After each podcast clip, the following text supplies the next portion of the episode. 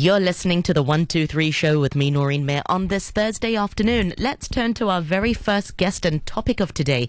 Now, in the next 15 minutes or so, we're hearing about Hong Kong Walls Street Art and Mural Festival, right now happening in Sai Kung, and it's running between now all the way through to the 16th. And to tell us more, I'm really delighted to be joined on the program by Jason Dembski, the co-founder of Hong Kong Walls. Welcome to the program, Jason. Thank you so much for joining us.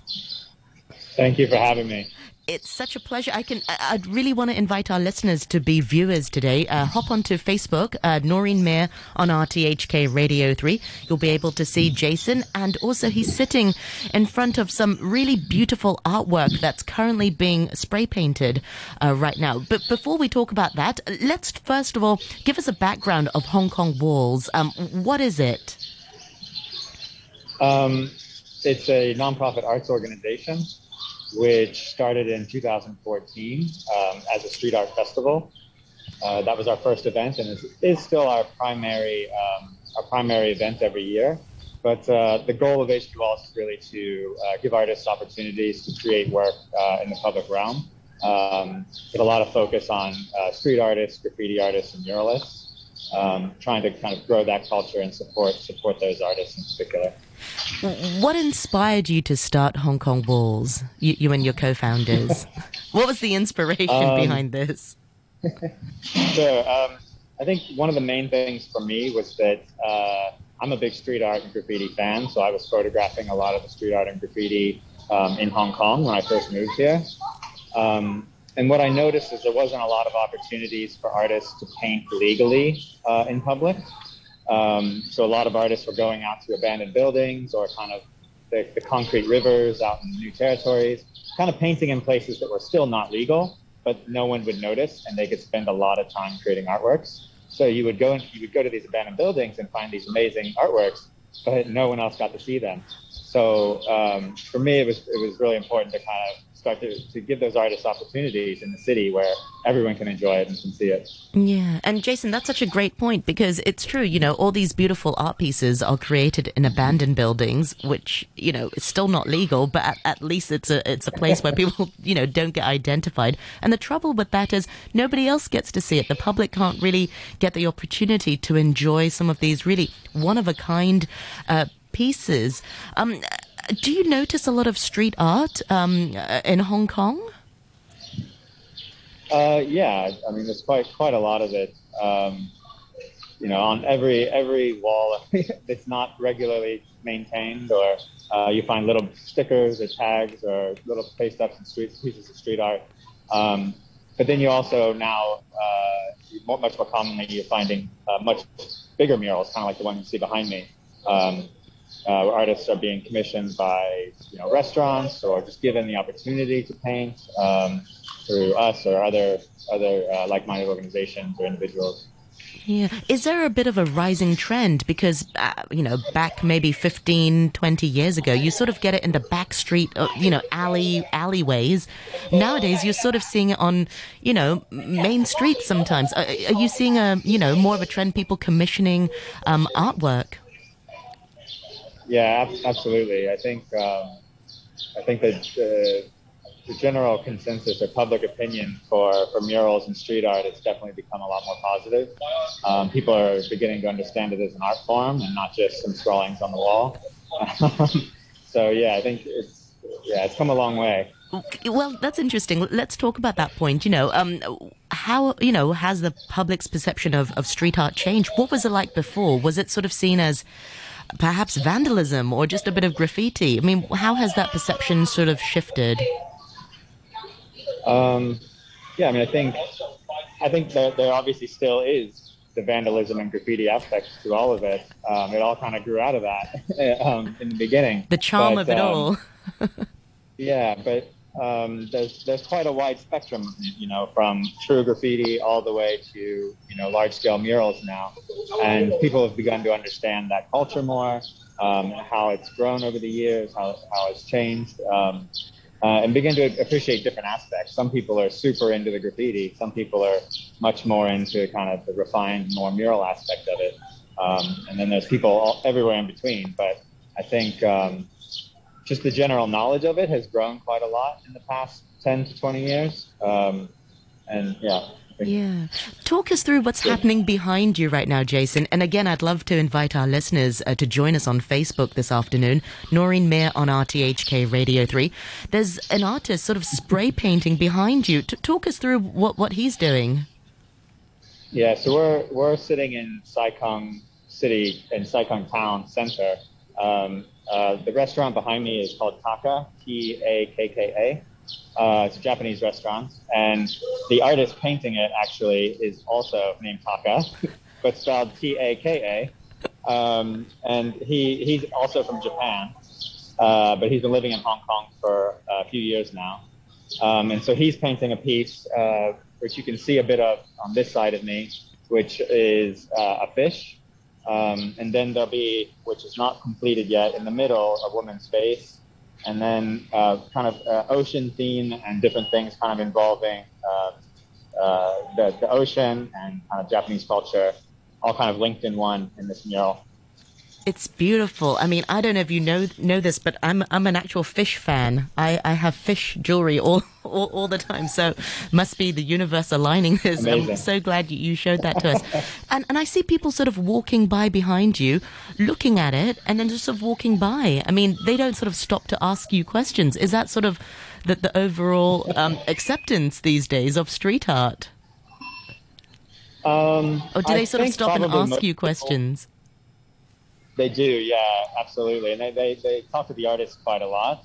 Um, uh, but I think most of the people, because it's a weekday, a lot of the people you're seeing walk by right now have Rushing. been walking by every day. so they, they've already they've already been speaking to Taka. They've, they've been seeing him painting for uh, five or six days already now.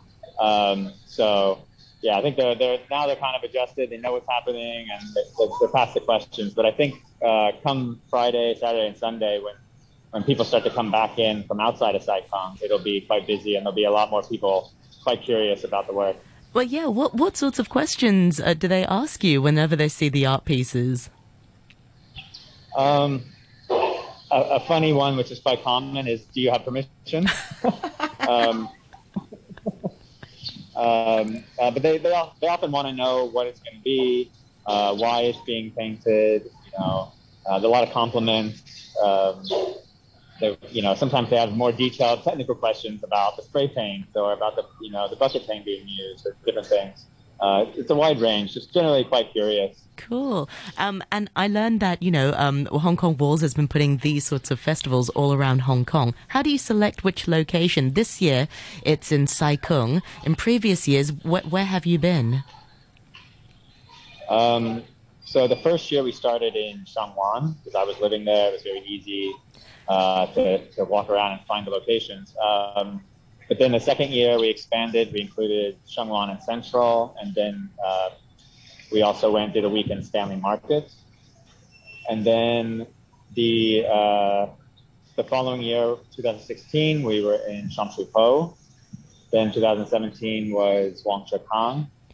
Um, then we went back to Central and Western District. Um, and then in 2019, we were in Wan Chai. Cool. Uh, and now we're in Sai Kung. Um, and Sai Kung's kind of always been on our, our kind of to-do list. Um, we've always wanted to come here and have the festival here. Uh, it's because it's such a beautiful place, but um, it never quite, never quite kind of worked out, never synced up quite properly. Um, we always kind of go where the energy is kind of taking us, where the, the, you know, the, the path of least resistance, where you have a lot of help and um, a lot of people in the community coming out and you know really enthusiastic. And one of the biggest hurdles for Sai Kung has always been that there's not been a lot of hotels, um, and that uh, that's a problem for our international artists, kind of who who come over from overseas. Um, but this year we don't have any international artists because uh, we just wanted to focus on the local talent and the, the Hong Kong-based artists. Um, and not deal with any of the COVID flights and quarantines and things. but um, Good point. uh, and so, you know, we've, we've we looked at we looked at Sai Kung in 2016, and then again last year, um, and just didn't quite make it. Um, but this year, it's just all the energy was pointing us this direction. Um, a lot of help from the from the community. Um, some district councilors have been helpful. Uh, the the Sai Kung District Community Center has been super helpful. Um, and then just everyone has just generally been really supportive and and and, uh, and helpful. So it just you know we, we we had to do it this year. Yeah, well, like I said, Jason, we are live this afternoon on Facebook. Uh, Noreen Mir on RTHK Radio 3. Ah, I see a granny walking past behind you, looking just now at the art. Um, uh, so Carlos on the Facebook page says, I see that uh, artist behind you is covering the artwork that was already there at the weekend. Uh, as the organizer, do you have some sort of guidelines as regards to uh, such overlapping use of walls? um, well, the so what you saw on the weekend was actually the same thing was the artist's work. Um, that was a technique he used to kind of grid the wall. So he basically scribbled things all over the wall as a as reference, and then he photoshops his sketch on top of that. So then he uses those scribbles as a way to know where certain things need to be painted. So he's basically just continuing his artwork on top of his uh, planning planning sketch. Wow, uh, that's really remarkable. I mean, because a mural is huge. I mean, how big is that wall? I want to say uh, eight feet. I don't know. I don't know. Maybe yeah. No. um, no, more than about, that. Yeah, it's about two and a half to three meters to the the top of the artwork at the moment, um, and it's probably 12 meters wide. Amazing. Um, but then there'll be a bit more extended to the to one side as well. It's kind of out of frame. Amazing. I mean, Taka, so the artist, about... he's on a ladder. so, I mean, it's quite a, yeah, yeah. quite a big piece. Um, so what happens? I mean, uh, do the artists sort of come up with the ideas themselves? How much is it sort of collaborated between the person who commissions it? What's the process? Can, can you sort of share that with us? Um, for the for the festival, we we do our best to make sure the artists have uh, as much creative freedom as possible. Um, so we're we find the locations by talking with the owners and the landlords, or the, the shop, the shop owners and landlords of each location, um, and kind of negotiating permission for the artist to paint. Um, and then uh, oftentimes we will show those owners um, uh, a selection of artists that we think are appropriate, um, and then uh, kind of kind of work together to select the, the, the artist that works best for each location, so that both the landlord is happy, the artist is happy, and we're mm-hmm. happy. Um, but when it comes to the content of the artwork, we really try to leave it up to the artists um, within certain boundaries, of course. You know, because it is in the public space. People have people walk by it every day from the community, and they, they live with it. So um, the artist is sensitive to that. Yeah. Um, Jason, what about, yeah, w- I mean, what happens to some of the artworks uh, from previous festivals and what happens to previous uh, um, art pieces that are on buildings uh, in other areas that you've done? Um, generally, we try to ask for a minimum of a year from the owner or the, or the landlord. We ask that it'll stay for a minimum of a year. Um, I'm very sorry. I think we just lost uh, the con- ah, I think you're uh, back. Yes. Yeah. Uh, can you hear me? Sorry, yes. I got a phone call. Um, uh, generally, we ask for a minimum of a year that the artwork will remain, uh, but that oftentimes turns into three, sometimes five. Um, it really just depends on the, the, the landlord or the tenant. Um, uh, yeah, some some neighborhoods are harder on the murals than others. Some have much much higher turnover of tenants, so there's a higher chance of them being repainted or changed for one reason or another. Um, but yeah, they tend to last at least a year. That's great. Well, Carlos comes back uh, on the Facebook page. He says, okay, he's the same artist thanks. so that's great. Thanks, Carlos. So, no, um, so he's not painted over somebody else's um, art pieces. I mean, because that must happen sometimes if you're in the urban areas and sure. um, real estate is expensive in Hong Kong, and, and, sometimes there's not a lot of uh, walls to begin with. So, um, before we get to your other initiative, remind our listeners how can the public enjoy uh, the Sai Kung Festival? Tell us uh, what the dates are and how can they find out more information. Um, so you can go to our Instagram for the most up-to-date in- information generally. Um, our website is also good, www.hkwalls.org. Um, and uh, the festival runs until June 16th. Um, on Saturday and Sunday, we have public tours at 4 p.m. Uh, and 4.15 in Cantonese. Um, you can book those by following the link in our Instagram profile. That's just HK Walls. Um, and then we're having a closing event um, on Sunday uh, at Momontai in uh, just near the waterfront, and that'll be from 6 to 10 p.m. Uh, free drinks um, and DJs, so come by. Yeah, it'll be a lot of fun. A bit of and you can also and culture. Excellent. Yeah, now, yeah. Jason, I also know that uh, you have another event right now, also organized by uh, HK Walls, and it's called uh, Tools of the Trade um, at Soho House. What, what's that one, and how's it related? Um, so Tools of the Trade is our first kind of thematic exhibition. Uh, it also opened last weekend, and uh, it's all about kind of the tools of graffiti and street art, the tools that artists use to create their artwork. Um, it's kind of an extension of our fascination with with the art forms. Um, uh, you know, we, we've noticed over the years that people really enjoy watching the artwork being created. It's Um, very and we thought, oh, mesmerizing. I mean, I'm focused on you, but I'm also looking at Taka. Sort of, Sure, yeah. Well, he's, he's much better looking. Um, I can't see him. His back but, is. uh, um, but uh, yeah, we really wanted to show. It was it was a way for us to kind of frame the history of graffiti and street art and the evolution of it, um, as well, kind of through through the tools that artists use. So it starts kind of with uh, 1980s, uh, sorry, 1970s, 80s graffiti in New York. Um, we have 80 photographs from Martha Cooper, a famous photographer um, in the world of graffiti and street art.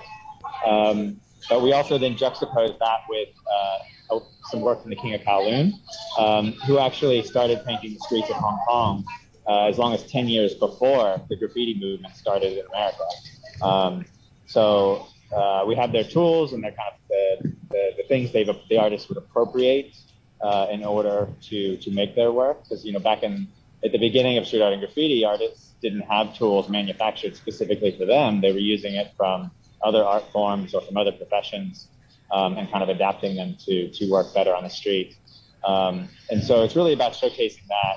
And then it moves uh, it moves through into more technological tools and includes things like uh, an artist in Berlin who uses rock climbing equipment to belay down buildings. Wow. Um, and, and he paints while he's belaying down the building.